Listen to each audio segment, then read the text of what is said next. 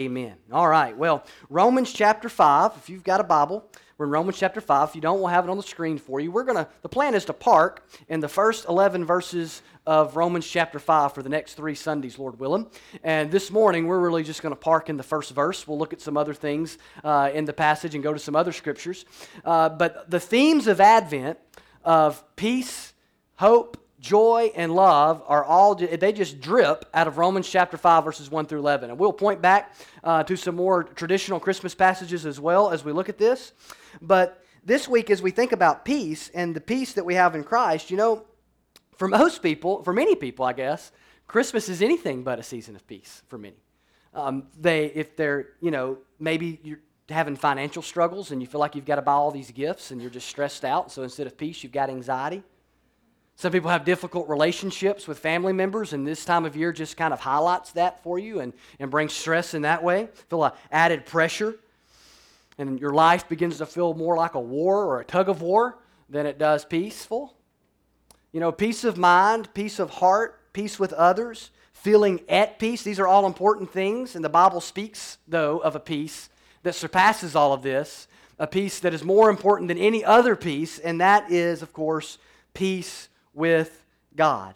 In the end, what matters most in life is if we do or don't have peace with God. Our Christmas tree can be filled underneath with nice gifts. Our homes can be decorated, all nice to celebrate the Christmas season. But in the end, do we have peace with God? That's what's ultimately going to matter, is whether there is peace between us and our Creator. Now, if you're a believer this morning, as believers, we're going to see that we have a peace with God, peace with God that we need to celebrate and live out. And this is something we need to remind ourselves and preach to ourselves time and time again and live in light of.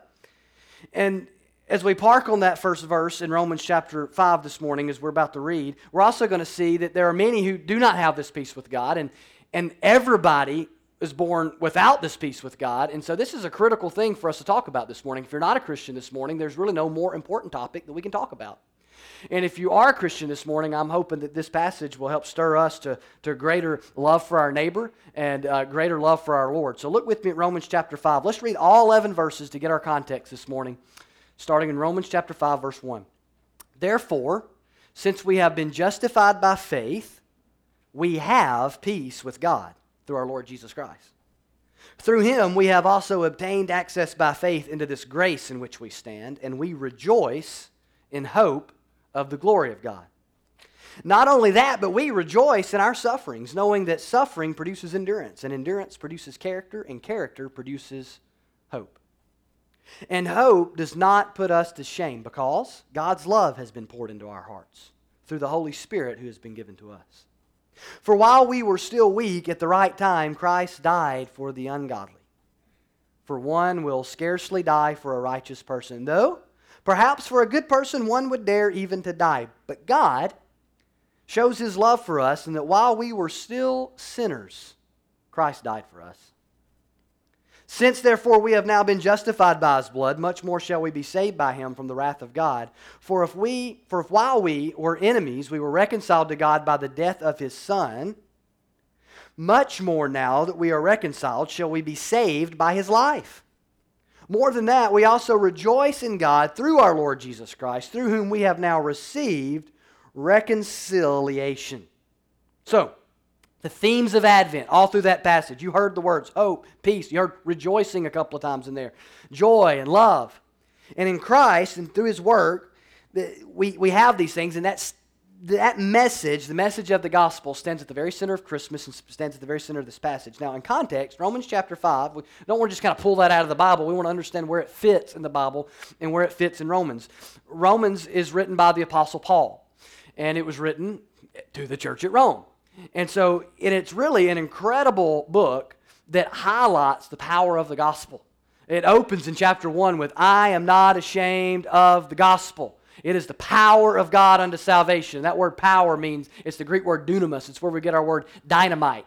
And he's saying the gospel has power to blow up and change your life. The gospel has power to, to break strongholds. The gospel has the power to set people free. The gospel is the power of God. And then he just, man, he just blasts through the whole book highlighting the power of the gospel. And he starts with showing us where we were, where humanity is apart from Christ, and he gets into the gospel and the good news of the gospel and the benefits of knowing God through the gospel, and then what it looks like to live in light of the gospel from chapter 12 on. And so when we read this passage in five, chapter 5, verse 1, it starts, the first word is therefore. Right? And anytime you see that in the Bible, you've probably heard this before. Anytime you see a therefore in the Bible, you ask this question What's that therefore? Right? And so he says, therefore, since we've been what? Justified by faith, all right? And so, but he, and he's pointing back, he's summarizing what he's just said. He's, he's wrapping it all up. It points back to the sinfulness of man that he talks about in chapter 1, the justice and judgment of God in chapters 2 and 3, and the righteousness that is revealed in Christ Jesus and that comes only on the basis of, cha- uh, of faith in chapters 3 and 4. In fact, Romans chapter 4, verse 23, the verse before this one says this talking about Abraham and how he came to God through faith and how it's a model for us. He says, the words, it was counted to him. It was counted to Abraham. His, faith, his faith was counted to him as righteousness. He says, those words were not written for his sake alone, but for ours also. And it will be counted to us who believe in him, who raised from the dead Jesus our Lord, who was delivered up for our trespasses and raised for our justification. He said, Jesus was delivered for your sins, for your trespasses. He was raised for your justification. Therefore, since we have been justified, right? Therefore, since we have been justified by faith, and then he goes, in light of all this, we have peace with God through our Lord Jesus Christ. Now, so in light of that, we have this. Now, we're going to kind of, in some ways, kind of work backwards through this verse this morning and kind, of, and kind of really turn it over every which way and really examine it and bring in some other verses and look at it. There's three things I want us to look at about peace, the peace with God this morning. We're going to talk about the, the need we have for peace with God. We're going to talk about the way to have peace with God. And we're going to talk about the requirement for peace with God. So, first of all, the need for peace with God.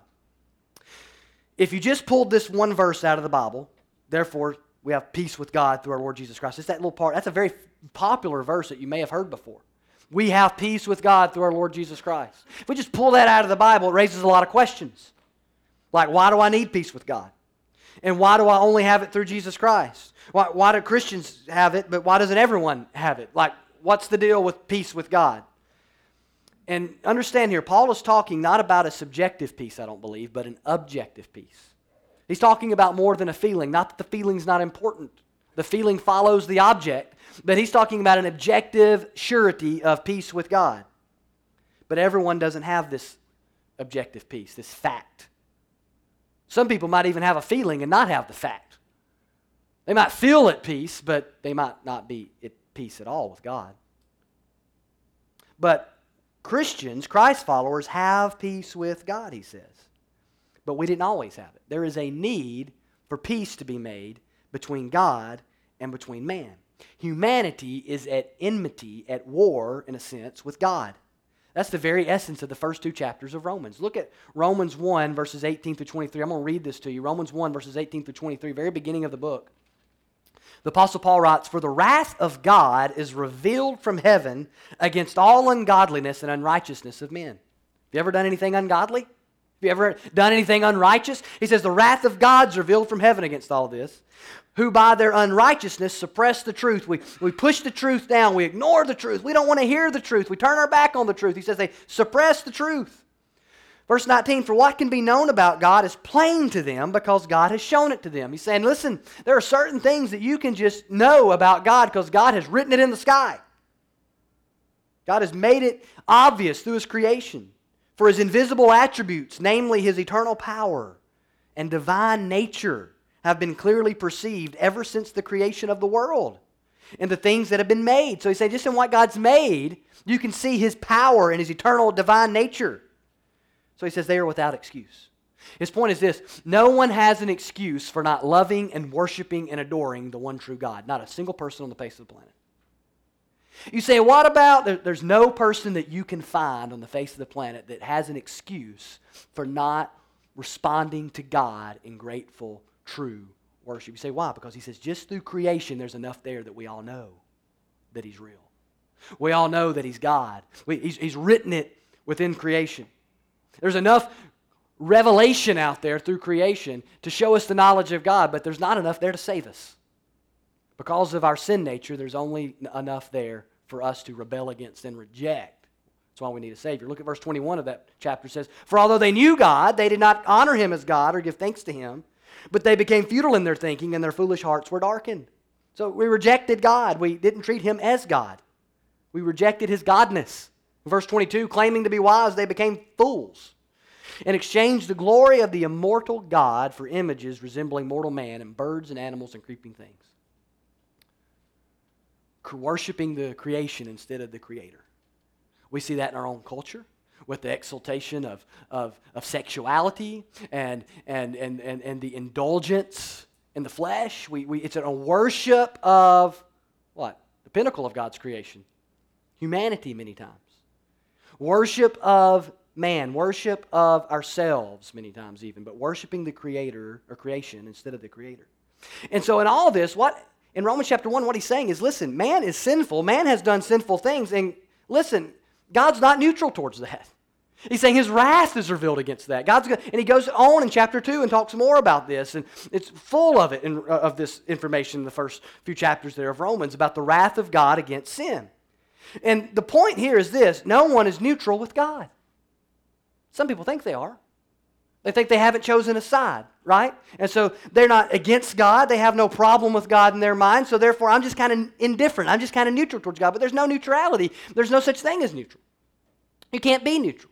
Now, I understand a little bit about that. I grew up in Alabama, as most of you know. We traveled back there uh, this past week to go see family for Thanksgiving. And, um, you know, while I was there, we, I went with my, my brother in law to the Iron Bowl, the Alabama Auburn football game, while we were there. And when you grow up in Alabama or you move to Alabama, there's one question you ask when you answer when you're old enough to be asked a question. That is simply this Who are you for? Now, somebody asks you that here, and you wouldn't necessarily know what they're talking about. But in Alabama, everybody knows what they're talking about. In fact, even living here, I can meet people who aren't from Alabama. When they find out I'm from Alabama, one of their first questions is, So who are you for, Alabama or Auburn? Like, why do you care? what difference does it make, right? But people want to know. And nobody's neutral. I, I, was born into a family that didn't give me much of a choice, to be honest with you, by God's grace. I'm just kidding. But, but seriously, I mean, these people grow up in it. I know there's some of that here with Florida and Florida State and Miami and all the different teams. And in Alabama, though, I mean, there's just, that's, it's just, man, it just infiltrates, it, it just infiltrates the place. And there's nobody that's neutral hardly, except for those five people in Alabama that say they pull for both teams, and they should have to pay higher taxes or something for that. But, but that's not, you know, there's no neutrality. And there's certain things in life that you understand that. You just have to make a choice. But with this, with God, there's a default mode. And default is war. You and I were born with a sin nature. He gets into that later on in chapter 5. The nature of Adam. And ever since Adam sinned, everybody that's been born into the world has had a nature bent towards sin. And so we're sinners by nature and we're sinners by choice. We, we sin because we're sinners. It's in our spiritual DNA. It's who we are apart from Christ. It is our very identity at our core. We're created in God's image, but that image has been warped by the fall, and so we're bent towards sin. We, we're not neutral towards God, we are against God. We're dead in our sins, the Bible says. Romans 5:10 says we just read earlier, while we were enemies, we were reconciled to God. We were enemies of God. Colossians 1:21 Paul says you once were alienated and hostile in mind doing evil deeds. We were alienated from God and hostile in mind towards God. That's not neutral. Nobody's neutral with God. Think about it this way. The Bible paints the, the story of humanity in this light. There is one God who is omnipotent, all powerful, omniscient, knowing everything, eternal, holy and perfect and righteous and just and good. That someone is God. And he decided to make creatures and people to worship him, to make much of him. These humans were made in God's image to represent him on earth, to resemble him in some ways as they steward creation that he made for his glory. And those little creatures that he made out of dirt rejected him. Rejected the omnipotent, omniscient, all powerful creator, just, holy God. They turned on him, chose sin over him, chose self over him, and in doing such, declared war with the omnipotent, omniscient, holy, just, perfect God of all the universe, the great I am, as the Old Testament reveals him. The one who spoke, and the Bible says mountains burst out of the ground, who flung stars into space with just words. Now, let me ask you how many wars you think he's lost? Not a one. Undefeated. Not lost a war. There is a need for peace. We don't want war with God. May think you do, but we don't. And if you're saved today, you need to realize that you were apart from God at one time and have been brought into a relationship with Him. Believers need to be reminded that we were never neutral with God. And if you're not a Christ follower today, you need to know that there's no neutrality with God. And you're not neutral with God today. There's no Switzerland in this room. We're either with Him or against Him. And we can only be with Him through Christ. See, we need to understand as Christians that we have friends that think they're neutral with God. They think they just they've decided not to decide and that that's okay. That they that they don't get it. They, they don't get that their sin problem creates a real problem. And it's more than just the damage that they see in their life through broken relationships and issues that get created because of our sin. But there's actually a rupture between them and God, and that's going to end in eternal wrath one day unless something is done to bridge the gap. And so we're the people that understand something that humanity has chosen war against God and needs peace. And we have to understand that, especially this Christmas season, as we celebrate the Prince of Peace. There's a need for peace with God. And the good news is, number two, there is a way to peace with God. We have peace with God, he says, through our Lord Jesus Christ. Now, there's debate here about the original language. There is a, in the Greek, and I, it's, it's worth spending a little time just to explain what the debate is. There is a one character difference in the Greek word here where he says, We have peace, that can be the difference in this being translated, We have peace, or Let us have peace. Big difference there. Subtle, to say we have peace with God or to say let us have peace with God. And while most manuscripts, the oldest manuscripts we have where people copied down the Bible in the original language, are actually, they say, let us have peace. But most translations, you'll notice, as the ESV I read from, or the New American Standard, the New King James, or the King James, the NIV, pretty much every major translation I read last week, say we have. And that's because the internal evidence of the passage, the context, supports that more, fits it better because of the language. Now, here's the thing both are true in Scripture either way.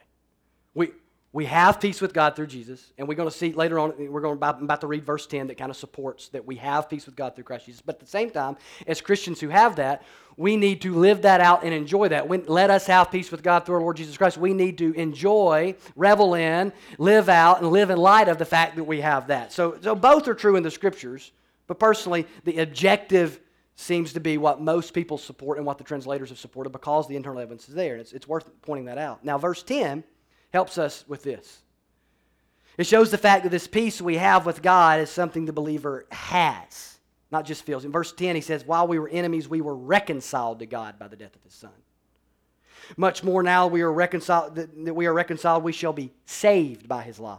More than that, we rejoice in God through our Lord Jesus Christ, through whom now we have received reconciliation. That's the theme of the passage. It begins with peace and it ends with reconciliation. This big paragraph here in verses 1 through 11, because that's the major theme going on here in the passage. And, and reconciliation is what brings peace. It's, it's, it's a fact, it's something we have. At salvation, the believer is reconciled, the relationship is mended between God and he or she. Reconciliation doesn't mean simply that a war stopped, it means things are as they should be. Like if two friends are fighting, they've had a major disagreement, somebody's deeply offended the other one, and now they're name calling and they're, they're hardly speaking to one another. And when they do, it's not kind words. Reconciliation is not when they just stop hating on one another. Reconciliation is when they're friends again. It's when things are as they should be. If a husband and a wife divorce, reconciliation is not when they stop saying cruel things about one another. Reconciliation would be them getting back together, right? So reconciliation is the putting back together. And he's saying through Christ, the relationship gets put back together. We have peace with God. Now, Robert Mounce, commentator from the New American Commentator, uh, Commentary, has a great quote on this peace. He says, To have peace with God means to be in a relationship with God in which all the hostility caused by sin has been removed, and it is to exist no longer under the wrath of God. That's what it means to have peace with God. The, the, that hostility that existed, the, the wrath of God hanging over the life, has, has been removed because the, the sin has been removed through Christ. Many believe here Paul's use of the word for peace is the equivalent of the Old Testament word because of the Septuagint, the, the Greek translation. The, the, the, the equivalent, the Greek equivalent for the word peace here, and the Hebrew equivalent is, is the Hebrew equivalent, most believe, of the Hebrew word shalom. Ken Hemphill writes of that Hebrew word that the fundamental idea behind the word is wholeness in one's relationship with God. It defines a harmony of relationship based upon the completion of a transaction, the giving of satisfaction. It does not mean that we simply have a truce where outward conflict appears but inner turmoil remains. It is not merely an uneasy ceasefire. It's a holistic peace. It's real peace. It's a peace with God that leads to the peace of God. The wholeness of the relationship has been mended. See, the idea is this God is, if you're a believer in Christ, God is not simply no longer your enemy. We didn't move from being enemies of God to being neutral with God. God is not simply no longer set on punishing the believer for their sin, He's set on working for your good. Because of Romans 5, we get Romans 8. Because there's peace with God, we get the benefits of peace with God. We've got God working for our good, working all things towards our good as He makes us more like Jesus. He says we have peace with God through our Lord Jesus Christ. There's one way through our Lord Jesus Christ. Now, Notice he uses the full name here. I love it. Our Lord Jesus Christ. His two of them are titles, Lord and Christ, and then Jesus we know is his name that he was given at birth. And Lord points to his deity, that he is God, that he is ruler. That the baby born in the manger that we celebrate this time of year is God in the flesh. John 1 1 says, In the beginning was the Word, the Word was with God, and the Word was God. It goes on to say, The Word became flesh and dwelt among us. The Word is Jesus. He said, so just Jesus is the eternal word that existed before the foundation of the world. He is eternal God. And he says in the end of John's book, in John 20, verse 28, after Jesus rose from the dead, and there was this guy named Doubting Thomas. Remember Doubting Thomas? And he says, Oh, I won't believe unless I touch the scars. And he does. Jesus goes, Okay. In John 20, 28, he responds, My Lord and my God. His lordship points to the fact that he is God. And then his name, Jesus, points to the fact of what he came to do. Jesus means God is salvation or God saves. Matthew 121 says he, that she, Mary, will bear a son and you shall call his name Jesus, for he will save his people from their sins. I know Dr. Tom shared that passage with you last week. You'll call his name Jesus, you'll save, he will save his people from their sins. It defines what he came to do. He came to save people from their sins. He came to show that God is salvation. He made the way of salvation. He takes away sins. And he is the Christ. It means anointed one. It's a, it's a word for the Messiah. It's referring to the fact that he is the one that was prophesied about for all those years through the Old Testament in Isaiah and all those other passages. That, it, that Messiah, that son of David that would come, the one true king, that it is in fact Jesus. So he's saying, listen, he is God. He is the one that takes away sins. He is the prophesied one. He is our Lord Jesus Christ. You read, we read earlier Isaiah 9 6.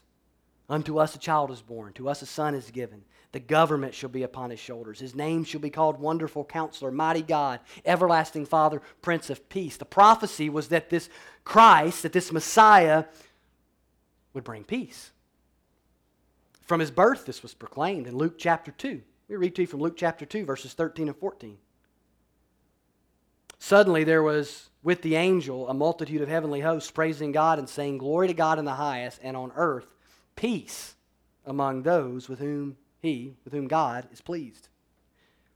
The very angels announced the birth of Christ with great joy, and they praised and worshiped God. And the point here is that Jesus came, this baby was born, so you and I could have that peace with God. And only those that are drawn by God's Spirit and place their faith in Jesus will experience this peace with God.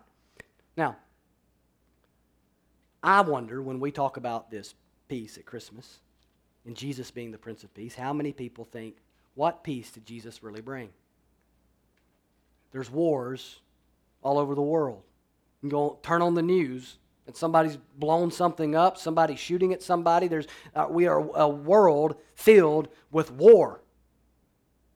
Where's the peace? All right? I mean, how many people are thinking that? Prince of Peace? So we have to understand what the Bible means and how these things are happening in stages. In Jesus' first advent, in his first coming, he brought peace with God through his death for sinners and his resurrection. He came to reconcile us to God. But the effects of sin still remain.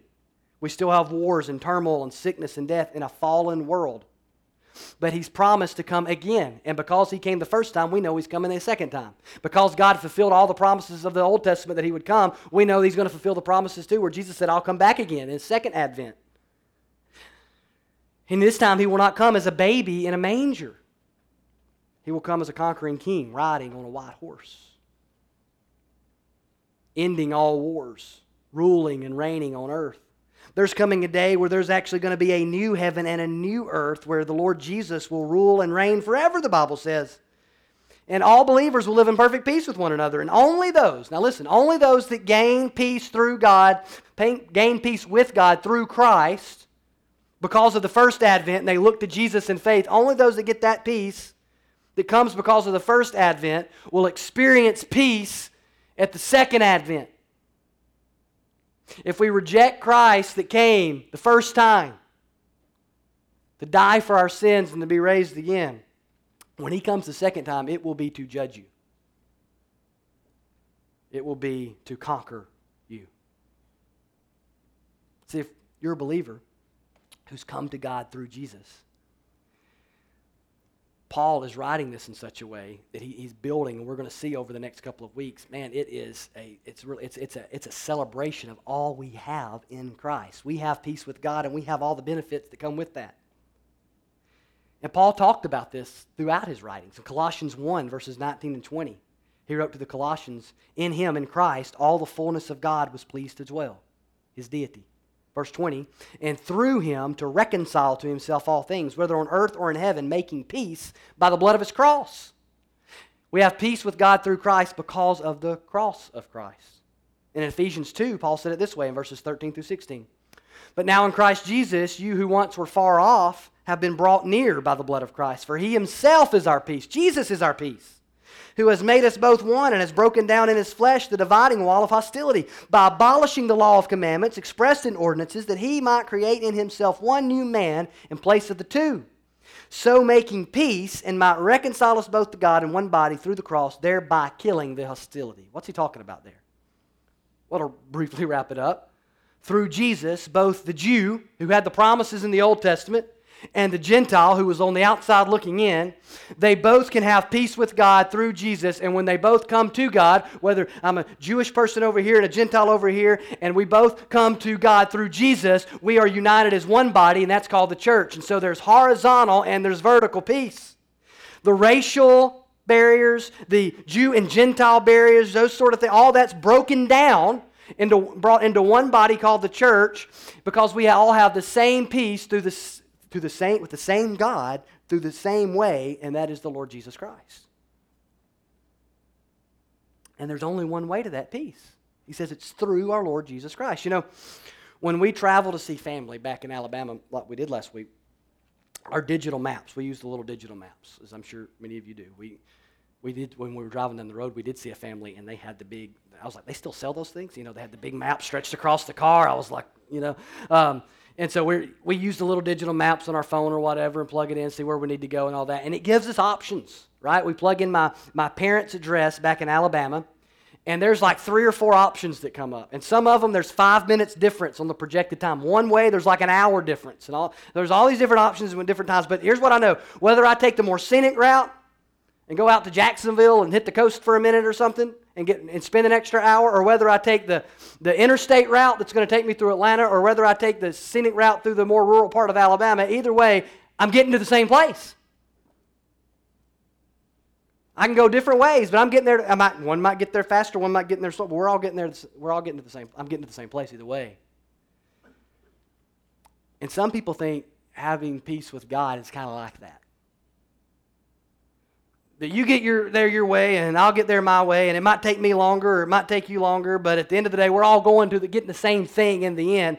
And the Bible says, no, we have peace with God through our Lord Jesus Christ. And the Bible is very explicit about that, that there's only one way to have peace with God, and it is through Jesus, and it is only through Jesus. There's no selection option on the map.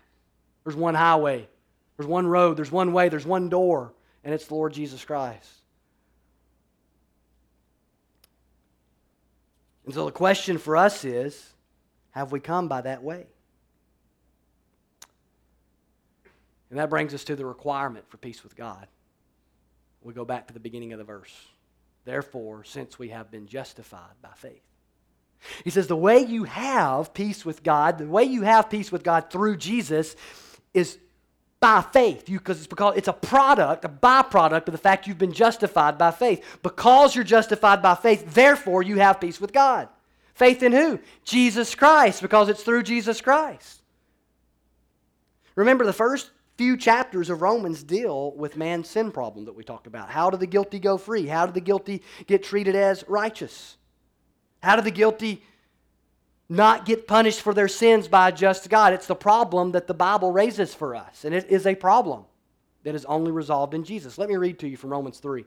Romans 3, verses 23 through 26 says this For all have sinned and fall short of the glory of God it's a very well known verse. Verse 24 says, And are justified by his grace as a gift through the redemption that is in Christ Jesus, whom God put forward as a propitiation by his blood.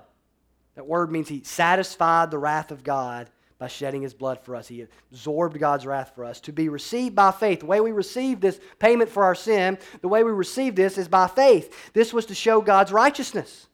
Because in his divine forbearance, he had passed over former sins. And it was to show his righteousness at the present time so that he might be just and the justifier of the one who has faith in Jesus. How in the world can you justify a sinner and remain just? How can God be just and punish people that deserve to be punished? And at the same time, how can He justify people that clearly deserve to be punished? How does that happen? It's resolved in Jesus. Because Jesus absorbs the penalty for our sin, God remains just. Sin gets punished. And at the same time, God can justify us because of the sacrifice of the Lord Jesus. Now, that word justified is a legal term. Think in terms of a courtroom. And it means more than simply, you know, God treats you like you didn't do anything wrong. It means literally to be declared righteous when the gavel is slammed down over the life of the believer, God says more than not guilty. He says righteous. Righteous, just as righteous as Jesus, just as sinless and perfect as Jesus. When God looks at the life of the believer, He looks at them as just as though they're just as spotless as His Son. That's what we have in Jesus. That's the kind of peace we have when we're justified by faith. That's what justification is. But it only comes by faith.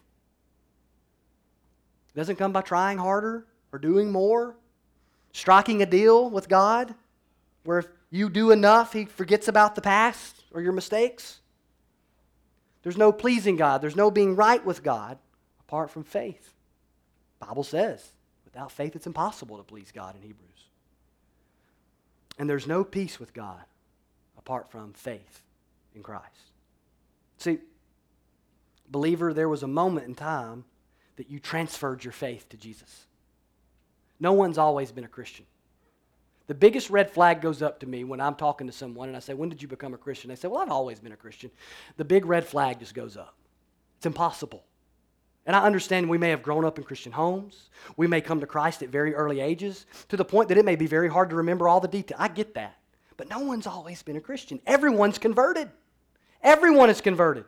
The Bible says we're dead in our sins apart from Christ. There is a moment of faith that continues throughout life for every person. Every person begins life with a posture of rebellion against God and at some point has to assume a new posture when they repent and believe in Jesus. And your peace with God is not and has not ever been rooted in your performance. It's not rooted in your performance, it's rooted in Christ by faith. Because being justified is forever, your peace with God is forever. it's as secure as your salvation. God is eternally for you. If you're a believer, you're like, you know, I've had some struggles as of late. And you're a believer and you know you're a believer, but you know, I've, I've had some battles as of late. I'm not sure how God feels about me. He loves you wildly, He's for you. He supports, he, he, he, he wants better for you, but you have peace with Him. And the terms of peace have been met in Christ Jesus, and there's no undoing that. It's written in His blood. Can't be undone. But for some, there's been no conversion, no justification. So there's no peace with God because there's never been genuine faith expressed in Christ Jesus.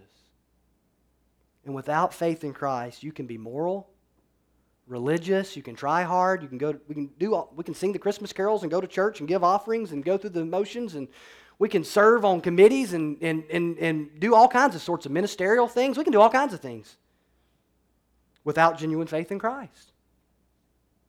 And with no faith, the verdict over our life stays the same. It's guilty, not righteous. And you're not at peace with God. The Bible says you're his enemy. And he's never lost a war. And he's not going to lose that one. So there has to be a moment, not just a moment, there has to be a change where we turn from our sin and we embrace Christ as Lord and Savior. Believing what He did for us on the cross is enough. Believing that when He died on the cross, He paid for our sins. Believing that when He rose from the dead, it was for our justification. Believing that what He's done is enough. And we transfer all of our rest in Him. Faith means to believe, to rest, to rely, to trust. I imagine it like a small child being on the edge of a pool right?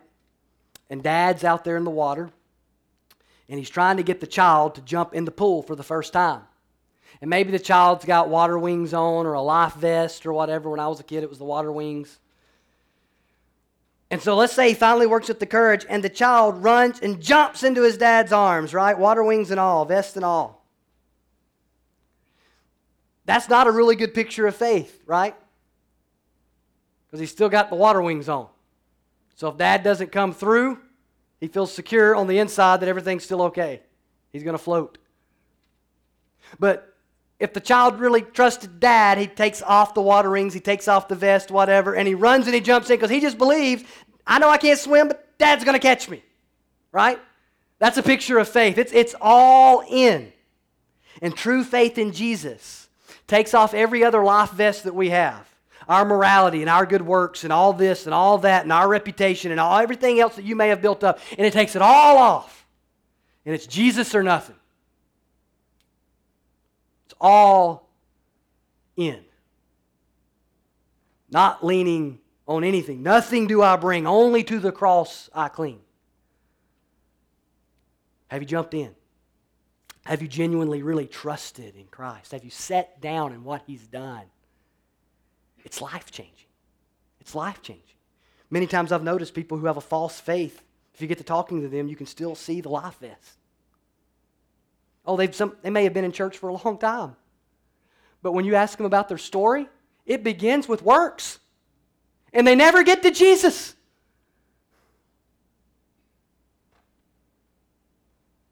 The vest is on. There's no click yet. Are you still relying on your personal morality, your good works, something you've done?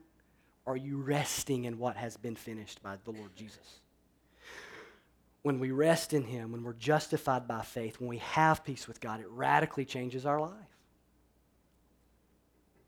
You know, other sometimes people go on with their lives. They make a profession of faith in Christ. They go on their life with their lives as if nothing's happened.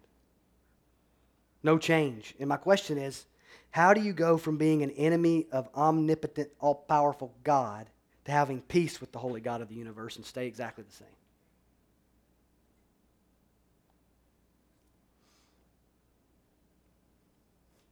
How do we have peace with God that He makes with us through Christ, and then we just keep firing bullets the rest of our lives like we're still at war with Him? I don't get it. When, when, when there's genuine faith, when there's genuine peace, when the relationship is right again, there's change. Not perfection. Not saying there's not struggles, but there's struggles. But there, there's a new direction with our life. And God's at work in our life. And He's bringing about repentance in our life. And He's working in our life. And we can't just continue down the same lost path like nothing's changed and call that peace with God. You know, I imagine it like this peace with God. Imagine you walk up to a big old home, you're thinking about buying that big old home, and it's your dream home, right? And that is symbolized by peace with, peace with God is symbolized by that. That's the place everybody wants to be in that home. It's where you want to be. Who doesn't want to have peace with their Creator? And there's one door in this particular home, though. And that door is the Lord Jesus Christ. It's one way in. And the only key that unlocks that door is faith. Only way you go through the door is you go through by faith. It's the only way. But once you're in the house, you have access to and you have the privileges of to everything that's in the house. You get to live there in the state of being at peace with God, and you've got all the benefits comes with that. If you're in Christ today, you're in the house, and you've got all the benefits that come with being at peace with God. All the stuff that he talks about in Romans chapter 5 that we're going to get into the next couple of weeks, all the stuff throughout the Bible when you have a real, genuine relationship with God through Christ, God working for your good, the Holy Spirit living in your life, all that is yours because you have peace with God through Christ. And listen, peace with God's just the beginning. All that other peace that we talked about in the intro, you can have that too. You can have the peace of God. There's a difference. Philippians 4 talks about this. He says, Do not be anxious about anything, but in everything by prayer and supplication with thanksgiving, let your requests be made known to God, and the peace of God that surpasses all understanding will guard your heart and mind in Christ Jesus. He's saying it's possible to have peace of God, to have a comfort and a peace and assuredness as you walk through life by faith, even in the midst of difficult times. But that's only for the people who are in Christ, who have peace with God through Christ. You can have the peace of God. You can have peace with yourself. Maybe your past torments you, your conscience, your guilt. And I know there are things that we can do that once we do them, they're done. I get that. But I also know that, are, that there are people that are are miserable, they have no inner peace. And they struggle with guilt and shame, and that is only removed in Jesus. And many times when we don't have that, it's because there's no peace with God. That's the real issue. The other's a symptom. You can have peace with others. You'll pursue peace with others. You know, people at peace with God want to be at peace with others. When things are, are right vertically between us and God, we long for things to be right between us and others horizontally. Matthew 5 9, Jesus said, Blessed are the peacemakers, for they shall be called sons of God. As peacemakers, we know how people can have peace with God, so we want to make peace. We want people to be at peace with God through Jesus, and we want to be people of peace in our relationships with others. That's why Romans 12 18 says, If possible, so far as it depends on you, live peaceably with all. As long as it depends on you. Sometimes we've done all we can do, and people are just going to be difficult. Paul got that. Sometimes you've done what you can do. But as long as it depends on you, live peaceably with all. My point is simply this when things are right between us and God, we will want things to be right between us and others, and we'll pursue that as best we can. Because we're in the house. These things and the pursuit of them, though, begins with having peace with God through Jesus. And if you have that, you're, you're supposed to enjoy it. You're supposed to celebrate it. You're supposed to live in light of it. And pursue peace with others and urge others to have the peace with God that you have, letting them know that there's no neutrality with God, shodding your feet with the gospel of peace, enjoying the wonderful benefits of your blood bought relationship with God this Christmas season. And if you do not have that, before anything, first and foremost, more than anything else you need today, you need peace with God, and that only comes through Jesus. Let's pray.